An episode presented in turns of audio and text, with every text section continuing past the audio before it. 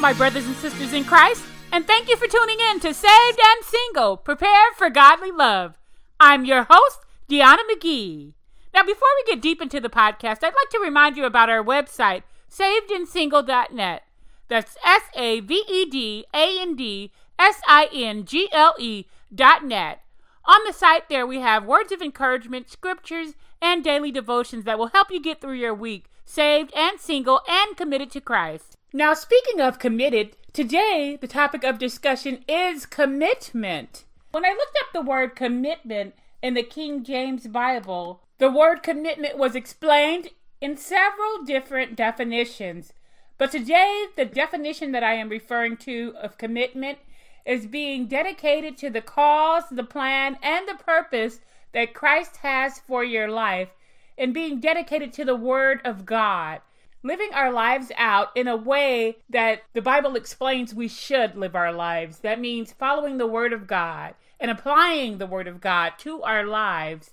That is the definition that I am referring to when I say commitment. Now, the King James Bible says, the act of delivering in charge or entrusting. It also reads, the act of referring or entrusting to a committee for consideration a term in legislation as the commitment of a petition or a bill to a select number of persons for consideration and report. Those two definitions are found in the King James Dictionary Bible, but I'd also like to take a look at the Webster Dictionary definitions. Now, in the Webster Dictionary, well, actually, this is the Google Dictionary, it says the state or quality of being dedicated to a cause, activity, etc., an engagement or obligation that restricts freedom of action.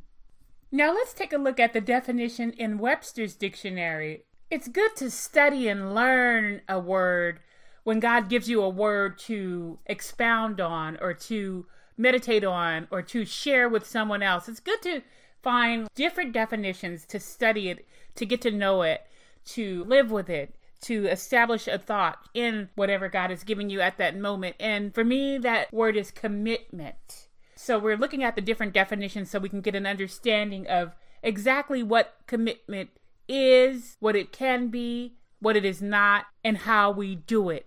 And so that's what we're doing right now. We're looking at commitment and we're beginning to live in that word and understand what God means when He gives us that word, commitment. There's also another definition for commitment in the Bible, and that is commission.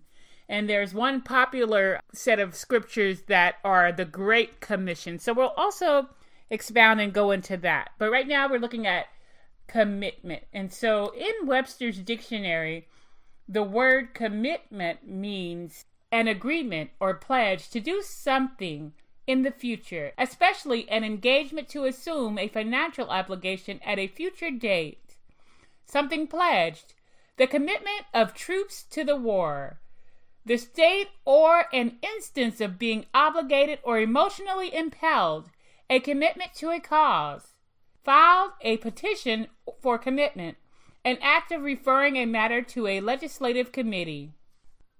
Those are all of the relevant definitions that I found in the Webster Dictionary.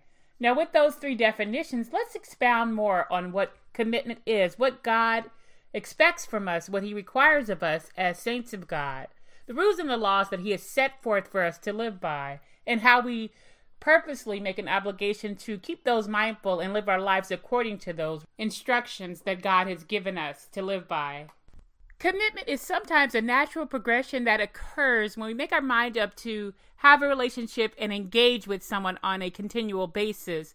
Now, our commitment with Christ has to be purposeful. We have to do it on purpose. We have to purposely commit to Christ. Why does it have to be on purpose? Well, because the, the life that we live, or the people that we live around on a daily basis, are people of the world. And so we have to be different. We have to be separate. Matthew 5 and 16 reads, Let your light so shine before men that they may see your good works and glorify your Father which is in heaven. And so we live as an example to the world so that they can see that God is real and that He lives within us and that we have changed our lives, we have changed our mindset, and we have changed our ways according to the Word of God and according to the will of God for our lives.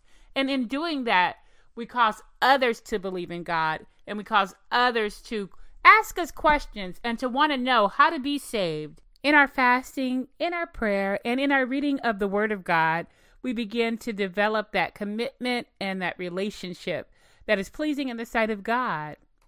But I have noticed that belief in God does not stop a person from conforming to the ways of the world. In Romans 12 and 2 says, And be not conformed to this world, but be ye transformed by the renewing of your minds, so that you may prove what is that good and acceptable and perfect will of God. And so, in that, we do not just believe, but we believe and we purposely commit to living our lives according to the Word of God. Now, a belief in God and a commitment to Christ are two separate instances. Belief is the beginning of faith. And Hebrews 11 and 16 read, But without faith it is impossible to please God. For he that cometh to God must believe that he is, and that he is a rewarder of them that diligently seek him. So, yes, belief is the beginning of faith. And now, after you believe in God, you must allow your belief to grow into faith. And we do that by studying the Word of God, going to church, and by fasting and prayer. This is how we afford our relationship with Christ to grow into faith. Now, if we never allow our belief to grow into faith, that belief becomes complacent and it becomes a soother for the conscience. And when that happens, we have people who say that they believe in God and they're satisfied just with the belief in God.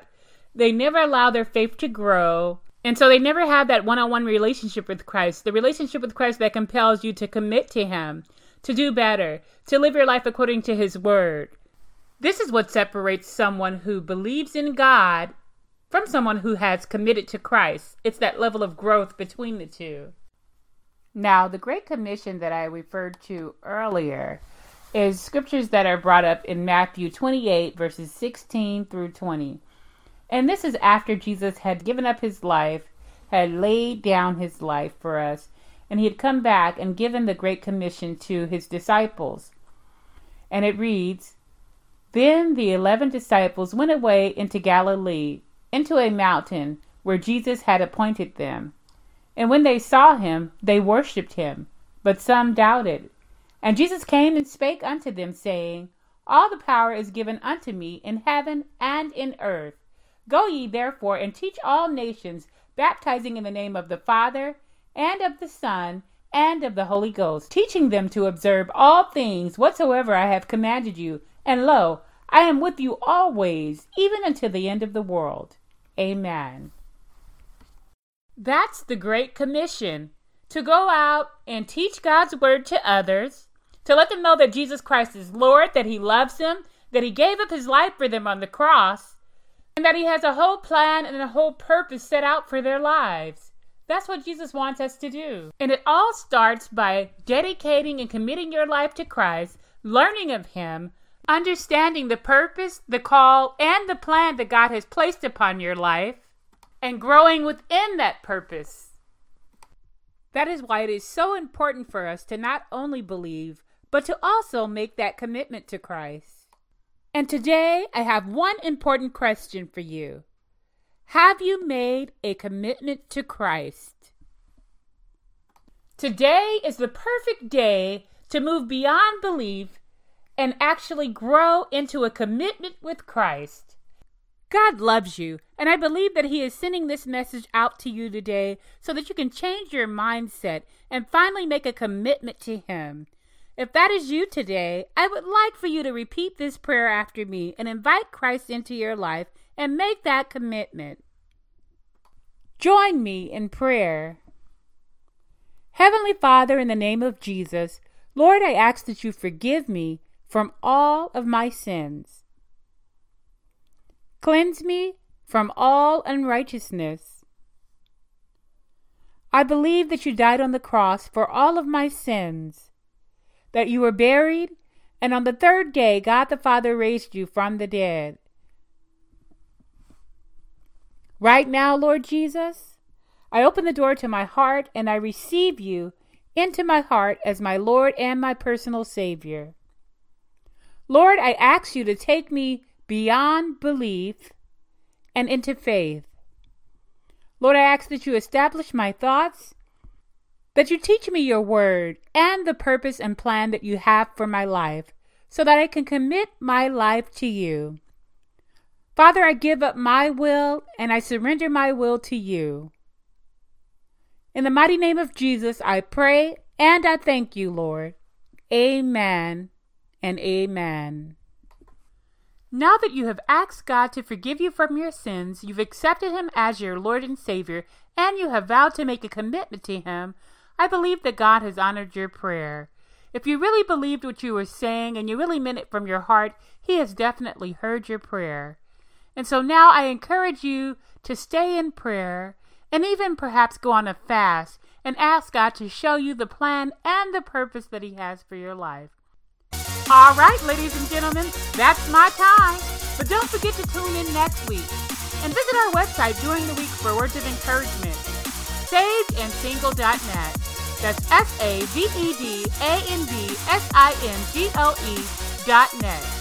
And remember, I love you, and there's not a thing you can do about it.